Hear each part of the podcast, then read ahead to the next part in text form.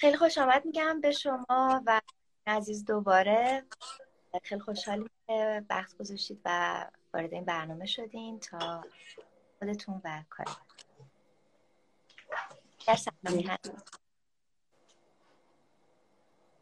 مرسی از شما که به ما این فرصت رو دادین.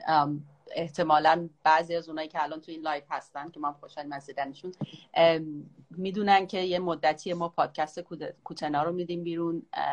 کار یک کار تیمی مسعود تهیه کننده است. بچه‌های دیگه هم پشت صحنه هستن و همه بلا استثنا دغدغه فساد در ایران رو داریم. یعنی به هر حال دغدغه ایران رو داریم، اما این روزها چیزی که بیش از همه توجه ها رو جلب میکنه و به نظر ریشه خیلی از دردهایی که آدم ها در جای مختلف جامعه میکشن، مسئله فساد ساختاری و عمیقیه که در سطوح مختلف حاکمیت در جریان بوده در طی این چهار دهه و حالا داریم حتی آدم های توی کوچه خیابون دارن هر روز مسئله رو حس میکنن.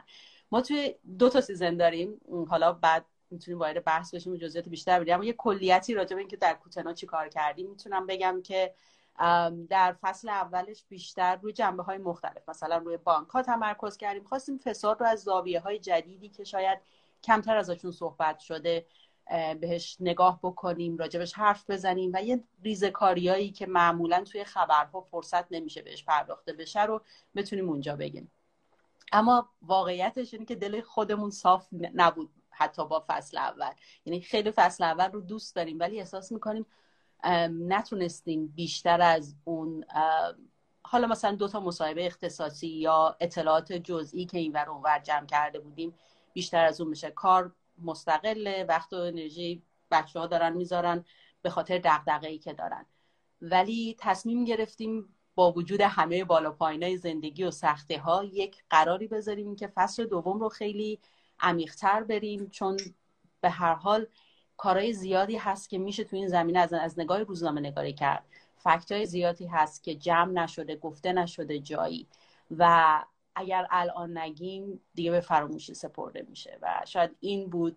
مسعود اگه تو هم میخوای اضافه کنیم، به نظر من برای من این انگیزه شخصی این, این بود که ما بتونیم اون حداقل در این مرحله از تاریخ یه سندیتی بدیم به حرف‌هایی که بعضیشون رو شایعه شنیده بودیم، بعضیشون رو اصلا نشنیده بودیم و در دل آدم‌ها مونده بود. ما ساعت‌ها با افراد مختلف مصاحبه کردیم فقط برای اینکه مثلا یک کلمه رو بدونیم که میتونیم توی این روایت به کار ببریم یا نه. خیلی از جنبه‌های روایت رو ممکن شما توی خبر یه تیکش رو شنیدید یا اینور کسی در یه مصاحبه به یه نکته‌اش اشاره کرده، اما تلاش کردیم که حداقل یه مبنای مستندی بدیم از چهار دهه حضور سپاه در مملکت، حکومتداری و اینکه چطور ذره ذره از لایه‌های مختلف وارد میشه و الان به جایی میرسه که شاید ایران رو بشه با پاکستان مقایسه کرد. یعنی حکومت نظامی داره در قدرت که همه جنبه‌های کشور رو داره اداره میکنه. بله، خیلی ممنونم. توضیحاتتون، حالا بیشتر به این توضیحات میپردازیم، به جزئیاتش. آقای مسعود شما بفرمایید. خدمت شما عرضم که منم تشکر میکنم از توانا که این فرصت رو داد که در این مورد صحبت بکنیم، چون فکر میکنم موضوع فساد در ایران به قدری حائز اهمیت بعد از این اتفاق فاجعه ریزش ساختمان متروپول و کشته شدن تعدادی از هموطنانمون، ما به این نقطه رسیدیم که فساد توی در ایران دیگه خلاصه نمیشه به دزدی، اختلاس یا بردن اموال این بانک، اون معدن و آن کارخانه. فساد در ایران دیگه داره آدم‌ها رو میکشه، داره قربانی میگیره. این ساختمان متروپول دقیقاً مصداق همین موضوع بود که این فساد به حد ریشه دوانده در جای جای این کشور، از کوچکترین نقطه یک شهرستان دور افتاده تا رأس حکومت درگیر این معضله. من سالها تو ایران روزنامه نگاری کردم در حوزه‌های مختلف، سیاسی، احزاب، بعض بعضا اقتصادی، ولی از روزی که درگیر پرونده های فساد شدم همیشه این دغدغه رو داشتم که اون به اون میزانی که باید به موضوع فساد در ایران پرداخته بشه هرگز پرداخته نشده. موضوعی که من فکر میکنم هر بخشی از حکومت رو نگاه بکنیم و هر معضل اجتماعی یا سیاسی در داخل ایران رو که بهش نگاه بکنیم، باز یه بخشیش رو میبینیم که فساد توش رخ داده. حالا فساد صرفا فساد اقتصادی نیست، فساد سیاسی، فساد انتخاباتی، فساد رفتاری، گفتاری، در حوزه های مختلف ما ردپایی اینو میبینیم. اون چیزی که ما در فصل اول کوتنا روش سعی کردیم تمرکز کنیم، یه سری چیزایی بود که مردم به صورت روزمره باهاش درگیر بودن، مثل فساد در بانک ها، مثل فساد در خیریه ها و مسائل این چنین. در فصل دوم بررسی که کردیم به این نتیجه رسیدیم که بخش اعظمی از همون چیزهایی که ما قبلا بهش پرداختیم یه وجهش به نوعی مرتبط میشه با سپاه پاسداران. یعنی شما تو پروسه بانک ها که نگاه میکنید سپاه دخیله، در خصوصی سازی همینطور، در خیریه ها همینطور. و خب گفتیم که چه فرصتی بهتر از این که این شش قسمت فصل دوم رو در این مورد صحبت بکنیم. و خب همونجوری که نگین گفت، ما در خلال بررسی این پرونده ها و موضوعات به اسنادی دست پیدا کردیم که تا به حال منتشر نشده یا منتشر شده اما بهش توجه نشده، یک گوشه‌ای مونده و وقتی که اینها رو از اون پستوها به بیرون میکشید تازه ابعاد جدیدی از اون چیزی که پشت صحنه سیاست در ایران و با دخالت سپاه پاسداران داره رخ میده ما میبینیم. ممنون از خدمتتون. شما به نتیجه این فساد سپاه پاسداران بوده، درسته؟ اگر درست متوجه شده فکر نم منشأ فساد واقعا از روز اول ایدئولوژی، یعنی شما وقتی حاکمیتی میسازید که اون حاکمیت به تو میگه تو باید برای اینکه خودی حساب بشی از روز اول دروغ بگی یا تظاهر کنی به کسی، یعنی این میشه مبنای روابط اجتماعی و بعد حاضر برای رسیدن به اون ایدئولوژی هر خط قرمز اخلاقی رو جا رو پا رو روش پا بذاره. این یک فساد زمینه‌ای ایجاد میکنه که بر اساس اون دیگه هر اتفاق دیگه‌ای بیفته فاسده. سپاه هم با همین ذهنیت شکل میگیره. وقتی سپاه در اپیزود اول راجع به شکل‌گیری این سپاه حرف میزنیم و اینکه چه اتفاقی میفته، وقتی به هشت سال جنگ نگاه میکنیم واقعا فساد خرد خرد و بزرگ این افرادی که سردارن، رئیس سپاهیان هستن و در طبقات مختلف دارن کار میکنن، از فشنگ دزدی و بالا نوشتن یه فاکتور شروع میشه تا اینکه فساد قدرت وجود داره. یعنی تمام تلاششون رو میکنن که درجه بالاتری بگیرن. اون ذهنیت اولیه با یکی از افرادی که در سپاه سالها رده بالایی داشت صحبت میکردیم، ناشناس، یکی از منابع خوب ناشناس ما بود، داشت میگفت ما اون اوایل که سپاه را افتاده بود و درجه نبود و قرار نبود کسی بالاتر از کسی دیگه ای باشه یک سیستم درستی داشتیم. بعد من خیلی متعجب شدم واقعا. ما حتی سال شصت هم در سپاه در همین اپیزود اول صدا میشنویم از کسانی که خودشون پاسداران سپاه بودن، فرماندهان جنگ بودن، که چطور از همون زمان دزدی ها شروع شد. چرا این اتفاق میفته؟ برای اینکه مثلا ما حتی در یکی از اپیزودها از این میشنویم اینکه شما میتونی مجتهد بذاری اونجا که هر کاری که از نظر ایدئولوژی شما حتی خلافه رو هم انجام بدی، فقط به خاطر اینکه به اون قدرت یا اون ایدئولوژی که میخوای دست پیدا بکنی. این فساد میاره در ذات خودش. اتفاقی که امروز داریم میبینیم انباشته شدن چهار دهه فساد روی همه. یعنی ما داریم نتیجه چهار دهه فساد رو امروز میبینیم که وضع مملکت اینه، اما از همون روز اول هم این فساد داشته کشته میداده. در جبهه های جنگ هزاران نفر بودن که لازم نبود به این وضعیت برسن، جونشون رو از دست بدن. در بعد از اون به, ح... به, طب... به درجات مختلف اتفاقاتی که در جامعه افتاده نگاه میکنی، میتونستن آدمهای خیلی بیشتری از این هم حتی کشته بشن. گاهی وقتا فقط یک شانس بود یا یک آدم یا یک دستور کوچیک که جان چندین نفر رو نجات داد. مسعود، من وقتی اپیزود اول رو گوش میدم همش یاد ماجرای هواپیمای اوکراین میافتم، چون یک جایی هست ما از نقل قول از احمد خرم وزیر وقت راه و ترابری در ایران از این میشتم این که وقتی فرودگاه امام داشته افتتاح میشده چه اتفاقاتی افتاده.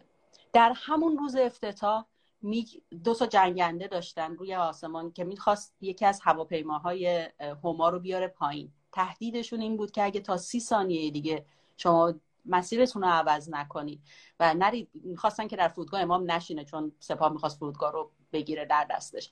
اگه نشینید ما به شما شلیک میکنیم. این خیلی حرفه. ما میبینیم چند دهه بعد، دو دهه بیش از دو دهه بعد همین اتفاق هم میفته. یعنی فساد یک جایی در لایه‌های زیرین وجود داشته. یک اتفاق، یک دستور، یک فرد میتونسته ماجرا رو عوض کنه، اما الان به جایی رسیده کسی دیگه اهمیت نمیده. انقدر واضحه که دیگه براشون حتی پوشش گذاشتن بر این فساد هم اهمیتی نداره. مرسی، واقعا توضیحات کامل این بخش فرمودین. اجازه بدین یک کمی از مبحث کوچولو دور بشیم و بپردازیم که اصلا چرا کوتنا این میاد. کوتنا واقعیتش این که به من برمیگرده. من اسمم اسم کاملم هست نگین شیرآقایی کوتنایی. کوتنا اسم روستایی در نزدیکی شاهی که بعدم اسمش تغییر کرد الان قائم شهره. قبلا یه هشت کیلومتری بیرون از شهر بود. من بیش از پانزده ساله نرفتم ایران. میگن الان دیگه بخشی از یکی از محله‌های شهر شده، ولی خب همچنان یه روستایی در اطراف در مازندران. این اسم شما مثلا ما توی مازندرانی داریم که حلی و حلی کوتن میخوریم. حلی کوتن یعنی آلوچه یا گوجه سبزی که شما با روش زدی اینو له شده و آبش در اومده. اما در اصل کلمه کوتنا به معنی اینه که با چوب روی یه پارچه بزنی که خاکش بلند بشه و اینم به زبان مازندرانی. ما فکر کردیم خیلی مناسبت داره با کاری که ما داریم روزانه میکنیم. مسعودم خیلی راضی بود، بقیه بچه هم خوشحال بودن از اسم. ما گفتیم دیگه میریم کوتن میکنیم با کوتنا. من متوجه شدم خب یه جورایی روشن تمیز کردن خیلی مناسب بود، خیلی مناسب بود و جالب. البته نگین مقاومت میکرد در مقابل اسم. میگفت اگه اسم پادکست رو بذاریم کوتنا میگن خودشیفتگی کرده، من گذاشتم گردنش، وگرنه خودش مقاومت میکرد.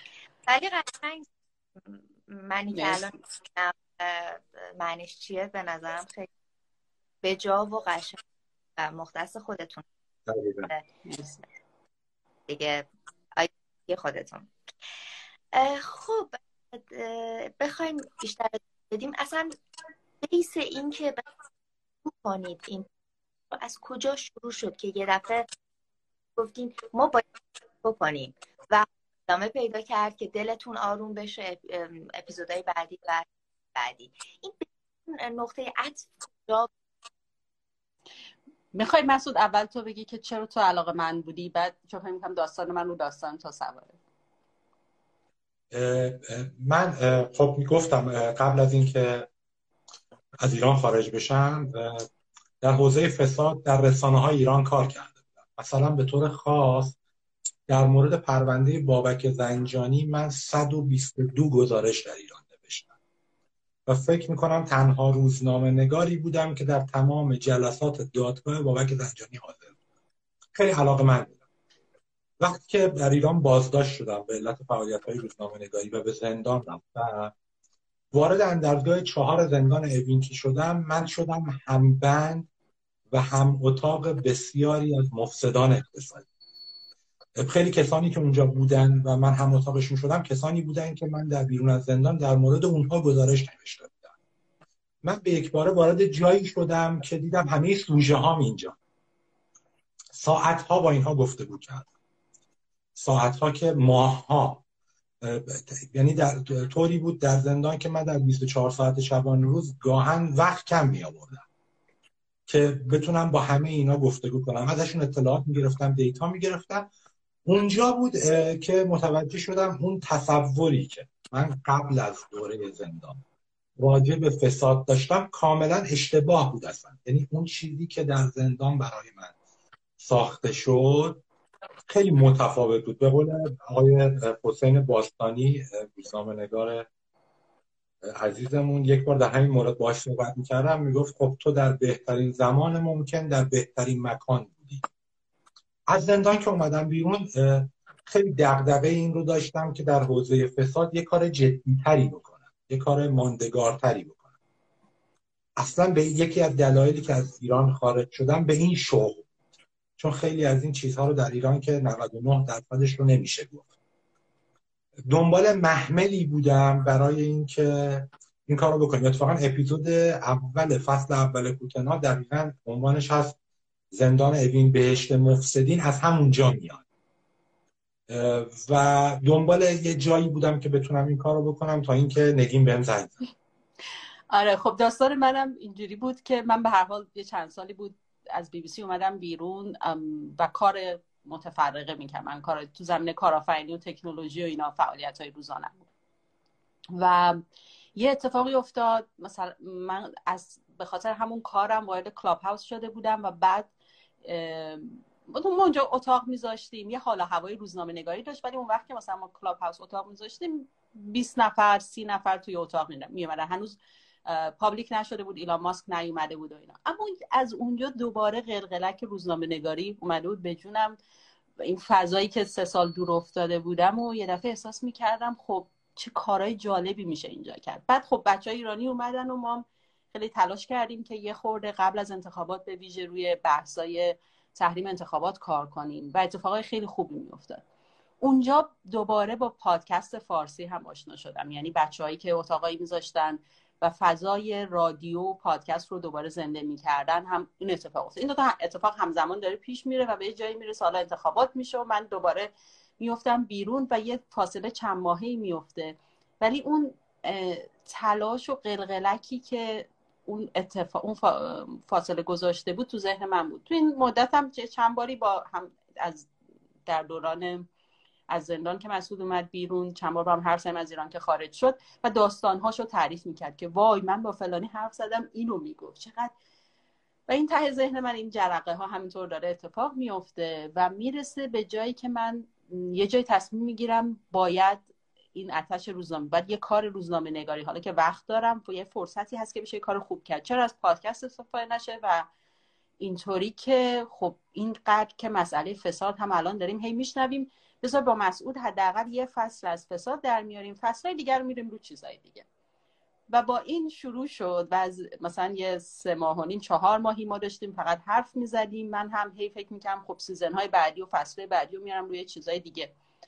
اما انقدر ماجراهای فساد، من خودم افتادم توی دریایی که احساس میکردم باید برم ببینم آیا این ساحلی پیدا میشه درش یا نه.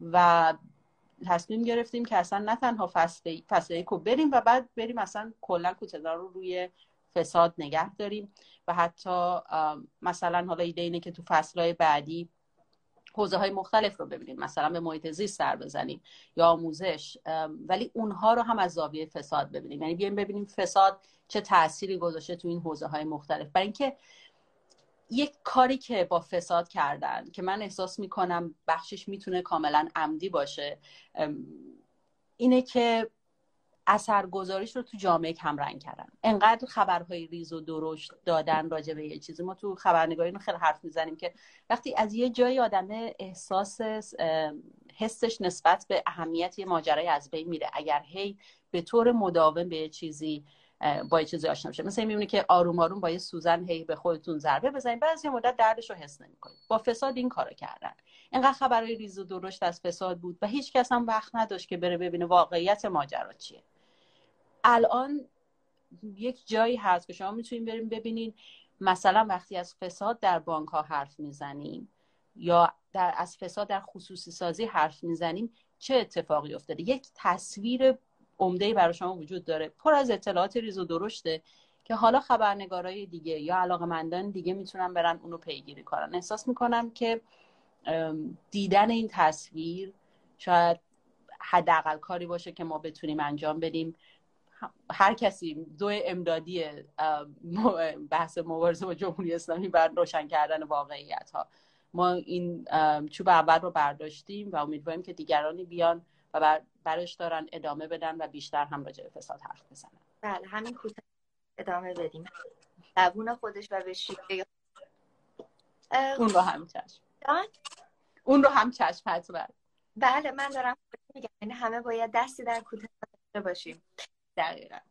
شما فکر میکنید که فکر میکنید فساد بیشتره یا به واسطه سوشال اخبارش بیشتر میشه؟ این رو نظر خودش لطفاً بیان کنید. من فکر میکنم جمع این دوه، یعنی باز این هم دلایل مختلف. یکی اینکه خب به جهت وجود سوشال مدیا، شبکه‌های اجتماعی، از بین رفتن تریبون‌های یک طرفه، خب ما اخبار فساد رو بیشتر میشنویم، این هست. اما از اون طرف فکر میکنم هر چقدر که به جلو اومدیم فساد بیشتری هم رخ داد به چند دلیل.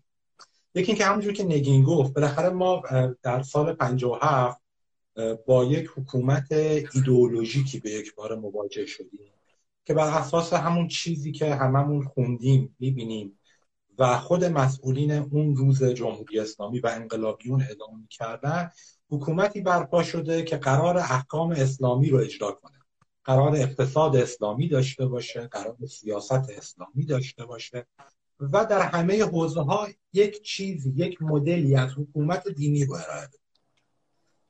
از یک جایی به بعد ما می‌بینیم کم کم این ایدئولوژی هم در خدمت فساد در میاد، به دلیل اینکه در ساخت ما با ساختاری مواجهیم که از رأس این رو به بدنه دیکته میکنه که وفادار باش، هر کاری که میخوایی بکن، فقط وفادار باش.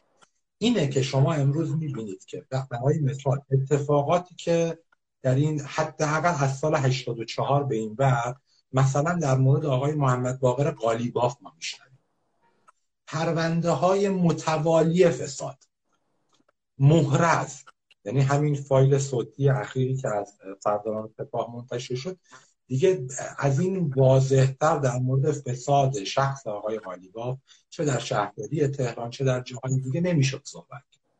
اما این آدم بعد این ماجرای ترکیه که حالا در مورد در در قیاس با اون مسائل واقعا هیچ پیش میاد، این رسوایی به وجود میاد اما هیچ اتفاقی نمیفته.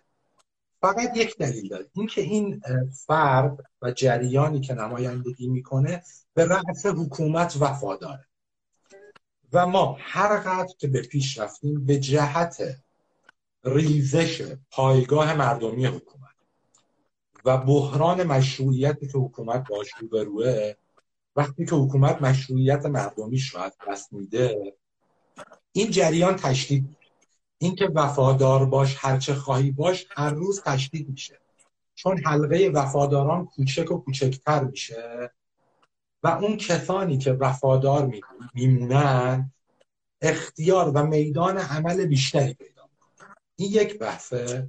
بحث دیگه اینه که ما هر قدر که پیش میریم در انتخابات ها میتونید این رو ببینید، در تظاهرات های خیابانی، اعتراضات سراسری میتونید این رو ببینید و در تظاهرات های سازمان یافته‌ای که به نفع حکومت انجام میشه، مثل بیست و دو بهمن، مثل روز قدس، این ریزش پایگاه مردمی و مخالفت عمومی رو وقتی که بیشتر و بیشتر میبینید، آن سمت در حکومت عده‌ای هستن که احساس خطر میکنن در مورد اینکه ممکنه این سفره به زودی یا در سالهای آینده جمع بشه، لذا منابعی که باقی مونده دستاندازی بهش بیشتر میشه. از طرفی دستگاه قضایی وقتی خودش بخشی از بدنه فساده، شما میبینید رؤسای قوای قضایی در جمهوری اسلامی اگر محمد یزدی شروع بکنید، بعد هاشمی شاهرودی، بعد آملی لاریجانی، بعد ابراهیم رئیسی و افراد مختلفی که در این سالها قدرت دارن، وقتی بررسی بکنیم تک تک این افراد درگیر پرونده‌های فسادن، شخصا، خانوادگی و اطرافیان. جمع اینا باعث میشه که هر روز فساد بیشتری ببینیم. بعد حالا برسیم به همین سوژه سپاه که کوتنا بهش پرداخت. همونجور که نگین گفت از روزهای آغازین تأسیسش فساد درش شروع میشه، اما ما اینو در همین اپیزود اول کوتنا فصل دوم گفتیم وقتی جنگ تمام میشه شما برخورد میکنی با یک نیروی عظیمی که هشت سال رفته جنگیده، سواد خاصی نداره، تحصیلات خاصی نداره، فقط بلد بوده بکشه و کشته بشه. حالا یک نیروی عظیمی باش مواجهی، جنگ تمام شده و این نیروی بیکاری که میتونه یک بحران امنیتی ایجاد کنه. نگین میخوای از اینجاش تو توضیح بدی؟ فکر کنم راحت تر. نه خوب داشتی توضیح میدادی. آره اتفاق اینه که یک سناریویه که در حالا مثلا در کشورهای اوتوتریان دولت‌هایی که فشار میارن بر مردمشون، این سیستم در حکومت‌های دیکتاتوری جاهای دیگه هم پیاده شده. مثلا ما نمونهش رو در مورد الان روسیه الان می‌بینیم، می‌بینیم طبقه اولیگارکی در اونجا تولید میشه، یا در یعنی که به خودی هاشون سعی میکنن که آوانس هایی بدن که میدونن اونان که میتونن حفظشون بکنن. ما توی پادکست خیلی گذره از این موضوع میگذاریم برای اینکه دیگه همه تقریبا میدونن، اما وقتی که جنگ تموم میشه و بحث اقتصادی شدن یعنی ورود سپاه این نیرو به اقتصاد میاد، آقای خامنه ای خیلی محکم پشت این وای میسته که آقا قرارگاه خاتم باید بتونه کارهای اقتصادی بگیره و حمایت شدید شخص اول مملکت، حکومت ایران، همینطور اکبر هاشمی رفسنجانی که کمک میکنه که اینها وارد، در سخنرانی های عمومی خیلی از این موضوع حرف میزنه، اینها رو وارد اقتصاد ایران میکنه. حالا سدسازی اون دوره رو که یادتونه اگه همسن و سال من باشید که چقدر با سر و صدا از این صحبت میشد که ما چه سدهایی زدیم که الان میبینیم نتیجه اون فساد اون زمان که این بوده که بیرویه سدسازی بشه و قراردادهاش به سپاه پاسداران و فرماندهان سپاه داده بشه، نتیجهش سیلهای بیرویه، خراب شدن خونه های مردم، خشکسالی در مناطقی از ایران و یک محیط زیست داغونه. واقعا بخش زیادی از مشکلاتی که داریم از همون مدل میاد. سعید محمد این فرمانده سابق قرارگاه خاتم خودش در یک مصاحبه از این میگه که به ما قرارداد بزرگترین سد ایران رو دادن، سد کرخه، و ما اصلا نمیدونستیم سدسازی یعنی چی. ما انقدر کارمون خوبه که از صفر این سد رو بدون هیچ سابقه تونستیم بسازیم و به این موضوع افتخار میکنه.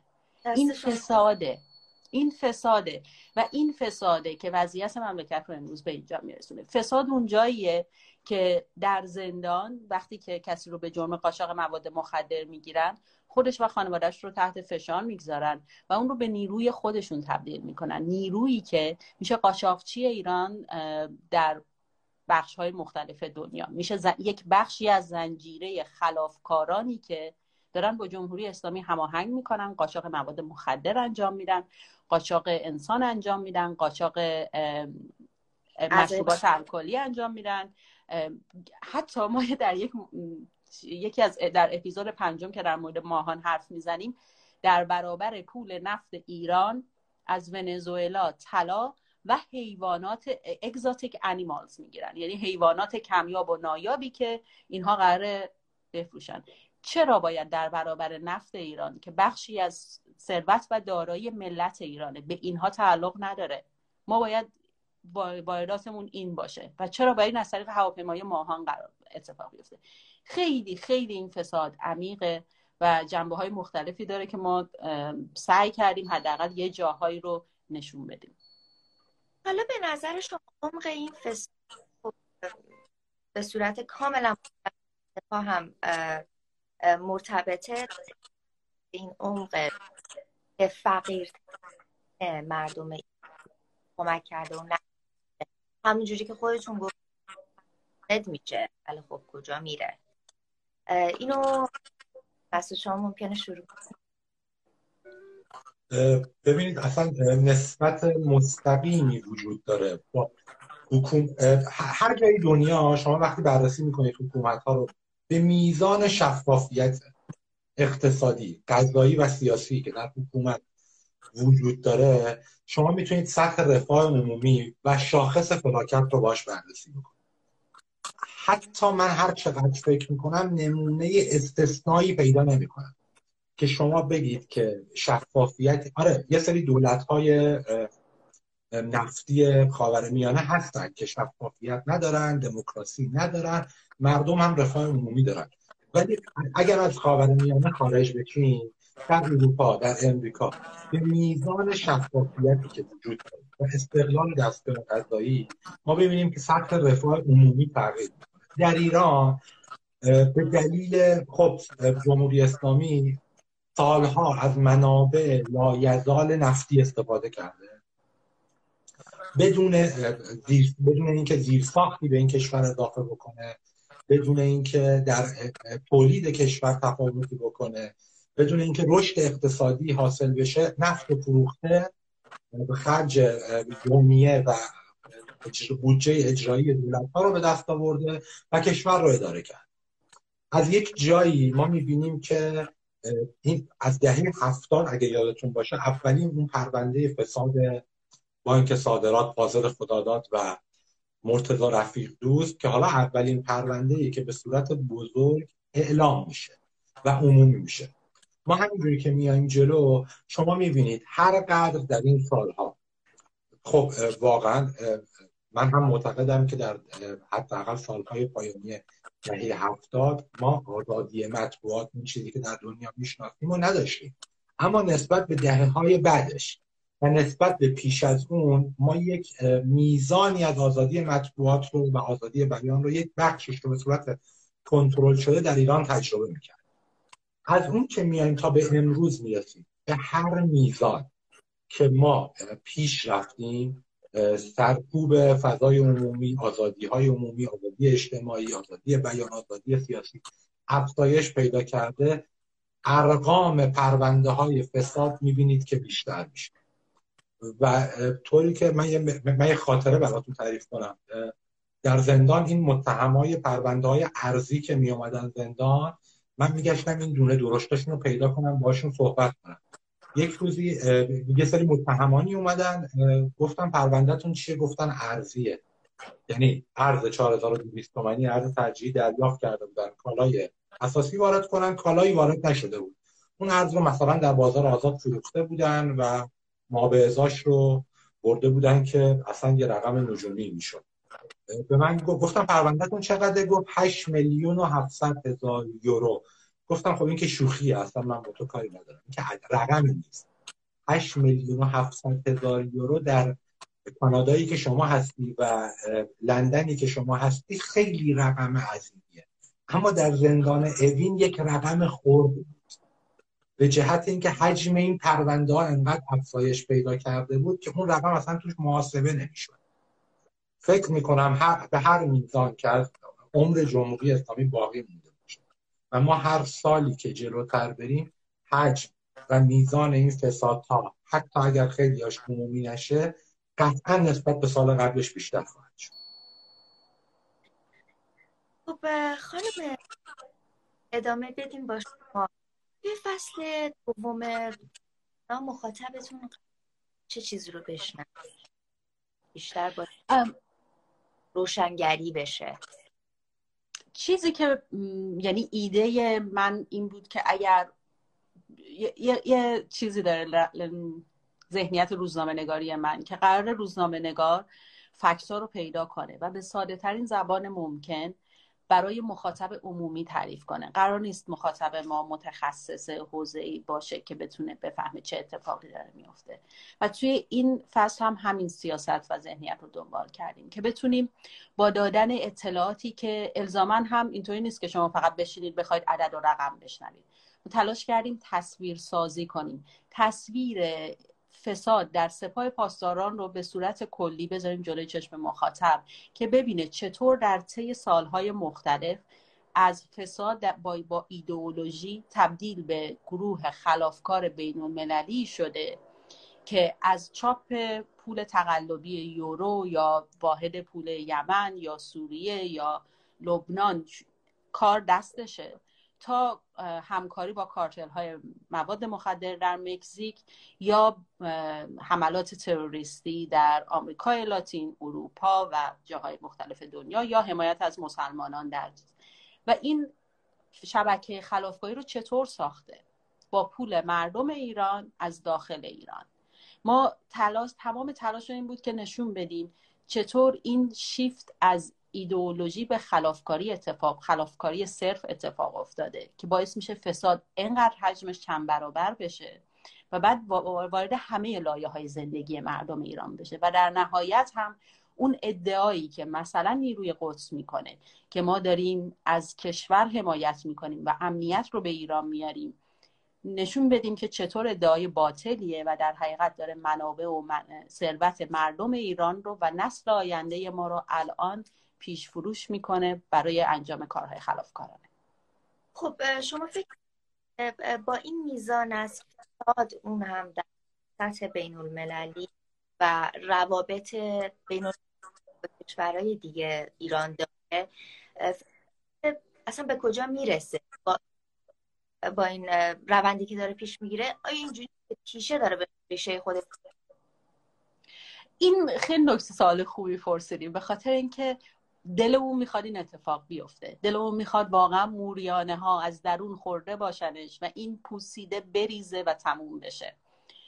واقعیت هم پیچیده تر از این هاست. ما حکومت وقتی نگاه میکنیم به روابط بین الملل و سابقه کشورهای مشابه، اینطور نیست که فساد به تنهایی کافی باشه برای از بین رفتن اون حکومت. حکومت های فاسدی بودن. حتی در های منطقه خاورمیانه ما بهار عربی کی اتفاق میفته؟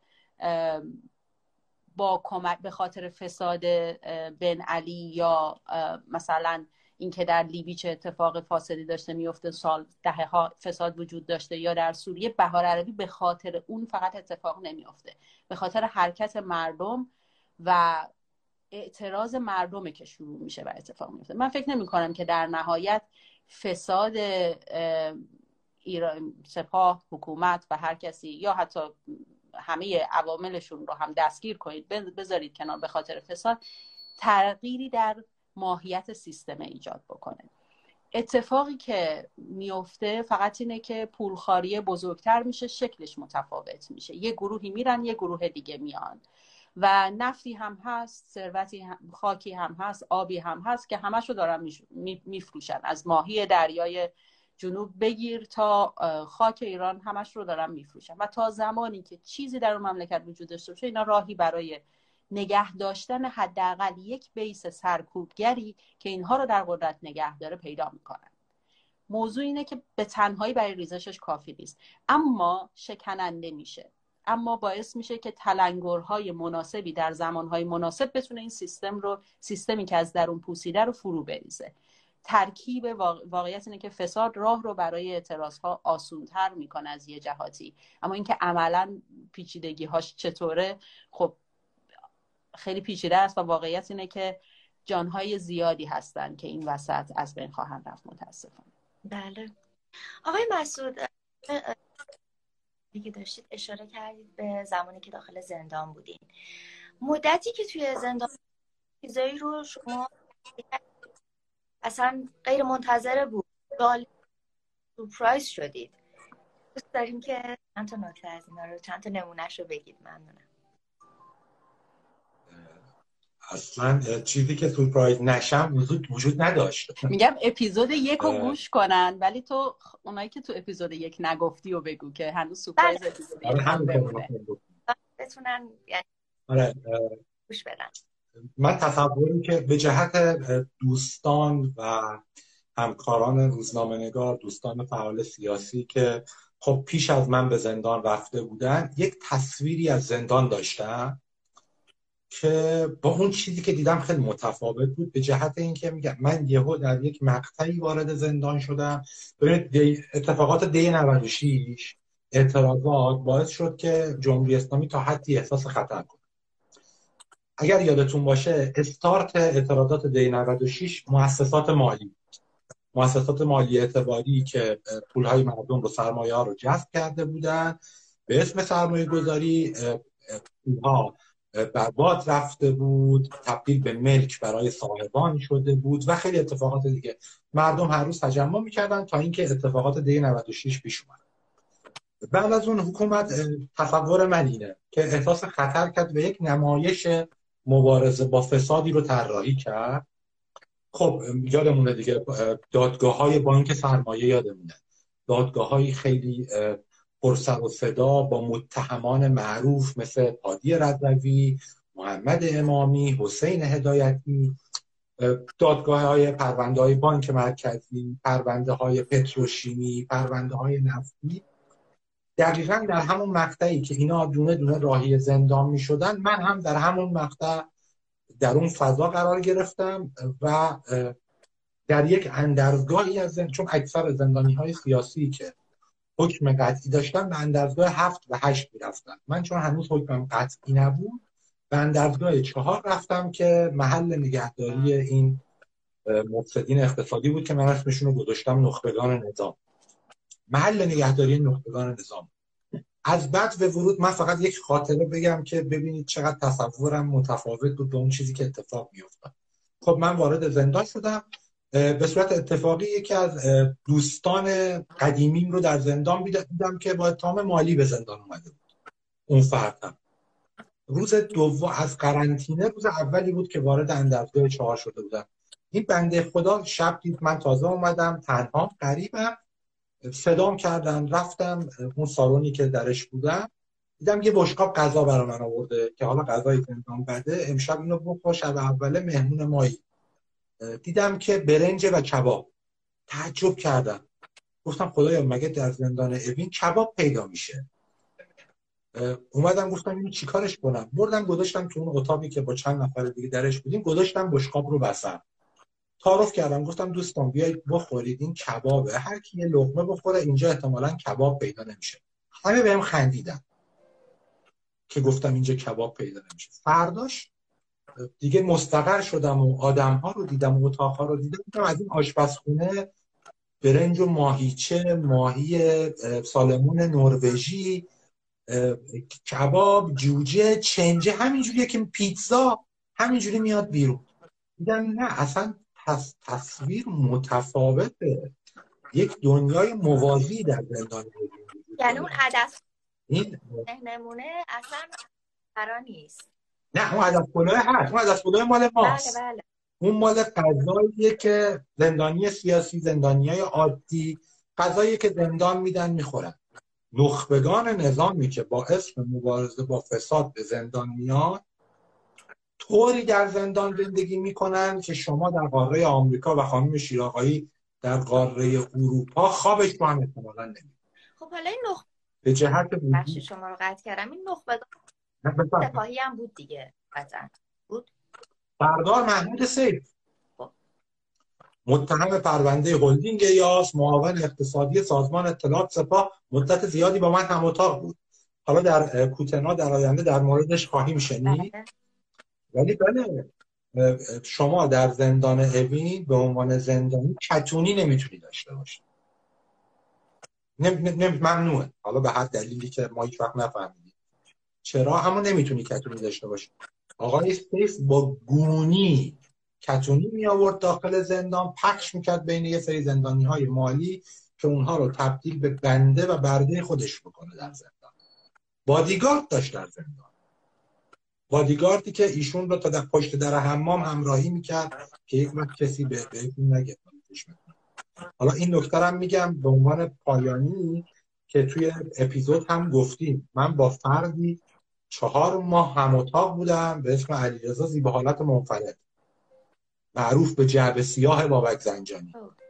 باورتون میشه ایشون تو زندان کوکائین میکشید، کوکائین خیلی رسمی از طریق بهداری زندان براشون می اومد، کوکائین، هشیش، ماریجوانا و ماده مخدری که هنوزم اسمش رو درست نمیدونن، دی ام تی تو سی ال گفته بهم استفاده. مشروبات الکلی پلم، ویسکی پلم، عرق نه تقلبی که در کرج پر بشه، مهمونی های آنچنانی، زنهای آنچنانی که براشون فراهم بود در ملاقات خصوصی. میگم ما اینا رو به جزئیات در اپیزود اول کوتنا گفتیم، وحشتناکه خانم پانتا، غیر قابل باورتون نبینید و وحشتناک. به خاطر اینه که من اسمش رو میذارم نمایش مبارزه با فساد.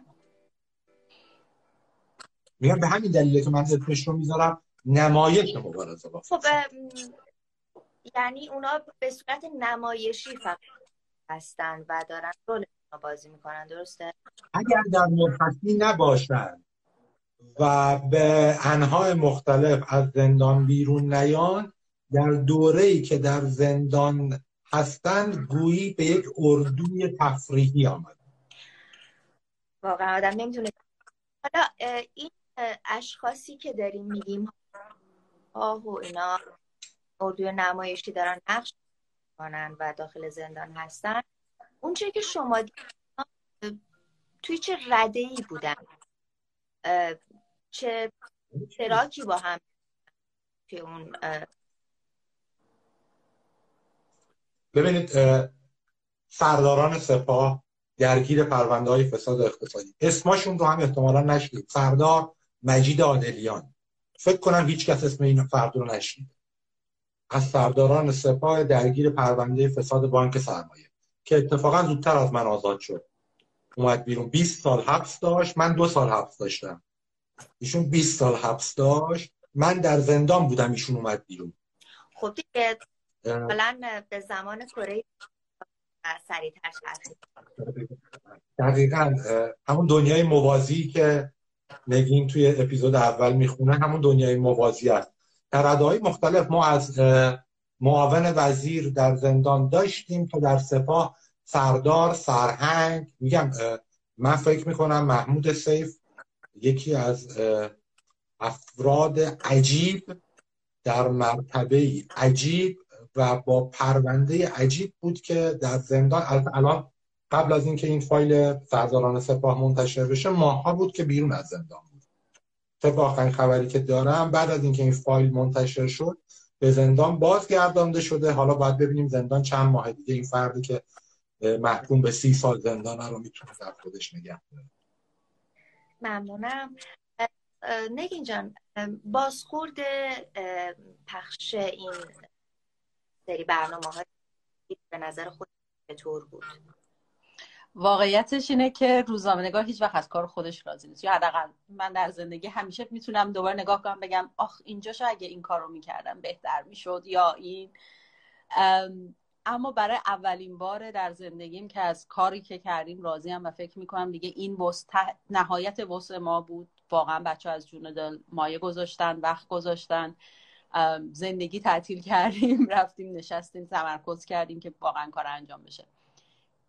ضعف داره مطمئنن، اشکال داره، ایراد داره و خوشحال میشیم اگه کسی نکته به نظرش میرسه بگه، یه بخشش ممکن سلیقه ها متفاوت باشه، ولی در نهایت ما هر چی داشتیم گذاشتیم اینجا در طبقه اخلاص و واقعا هم دعوت میکنیم هر روزنامه نگاری که میخواد روی این موضوع، برای اینکه سرنخهای زیادی داریم که خیلی داشتم حتی فرصت نشد اینجا بگیم، بیاد و برداره این باتوم رو ادامه بده و ماجرا رو برای این روشنگری ها.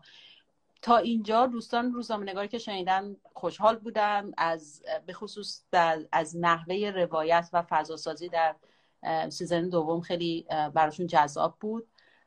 اطلاعات هم خوب اطلاعات جالبیه که هیچ وقت اولین چیز اینه که هیچ وقت کنار هم اینا رو ندیدید، یعنی اصلا روایت این که این فساد چه شکلی داره رو ما نشنیدیم، ما شنیدیم سپاه چه ایرادی داره ولی واقعا فسادش رو این مدل کنار هم ندیدیم و همین خودش شوک بزرگیه که میبینید چقدر عمیقه و چقدر سالیان درازی که در اتفاق میفته. تا اینجا راضیم، فقط یه مشکلات فنی هست، مثلا کست باکس که پلتفرمیه که ایرانیان خیلی ازش استفاده میکنن، من الان چهل و هشت ساعته در حال مراودات و دعوا با اینام که به خاطر یک گلیچ فنی هی این پادکست میاد روی کست باکس و هی دوباره برداشته میشه. حالا امیدواریم که تا فردا در نهایت درست بشه، بهمون قول دادن که دیگه تا بیست و چهار ساعت آینده، اما تو این فاصله روی گوگل کست، گوگل پادکست هست، روی اپل پادکست هست و هم تو کانال تلگراممون که دیگه بالاخره فایل میتونن دانلود کنن و هر جای گوش بدن. اما خب لذتش رو گوش دادن با اون مدلی که فرد بهش عادت داره فرق میکنه. امیدواریم که اینام برطرف بشه مشکلات، اما چیزی که شاید بیشتر از همه منو به شخص خوشحال میکنه، مطمئنم بچهای تیم رو هم همینطور، اینه که بیشتر بشنویم که آدم ها در مورد فساد حرف میزنن. ما خیلی دلمون میخواد که این موضوع به موضوع اصلی تبدیل بشه. این کار ما در حقیقت یک تلاشیه برای اینکه یک موضوعی دیده بشه و دیده شدن موضوع بزرگترین جایزه‌ای که ما میتونیم بگیریم. درسته. به عنوان نکته پایانی من منم دوست دارم که واقعا بیشتر شنیده بشه، کوتنا رو بشنون، به خصوص تو شبکه‌های اجتماعی در مورد اون موارد فسادی که گفته میشه مردم حرف بزنن و از توانا هم بیاندازه. ممنون. خواهش میکنم. توانا هم در حد توان سعی در این داره که شما رو بیشتر کنه، چون واقعا دارین زحمت میکشید. اصلا ف... اون پوینت مورد نظر مهمه. این زحمت شما رو به این صورت میتونیم قدردانی کنیم. نگین شیرآقایی کاظمی دو نگاری که برای مخاطبان هم همونجوری که میدونید آشنا هستن، شناخته شده هستن و در مورد پادکستی بود که ساختن، در مورد ویژگی هاش در تمام تاریخ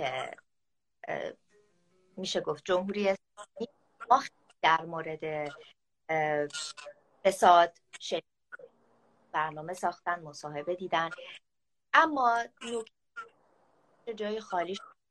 یک برنامه داوم و متمرکز بود که عزیز این کار رو انجام و واقعا باید دست مریضات گفت این جای خالی رو اون پر کردید. ممنون ازت پانتا جان، خیلی خوشحال شدیم که با صحبت کردیم. گذاشتی. امیدوارم که هر باشید. روزتون خوش. ممنون. متشکرم. با همرسانی، کامنت ها و لایکاتون به گسترش آگاهی کمک کنید. دکمه سابسکرایب یادتون نره.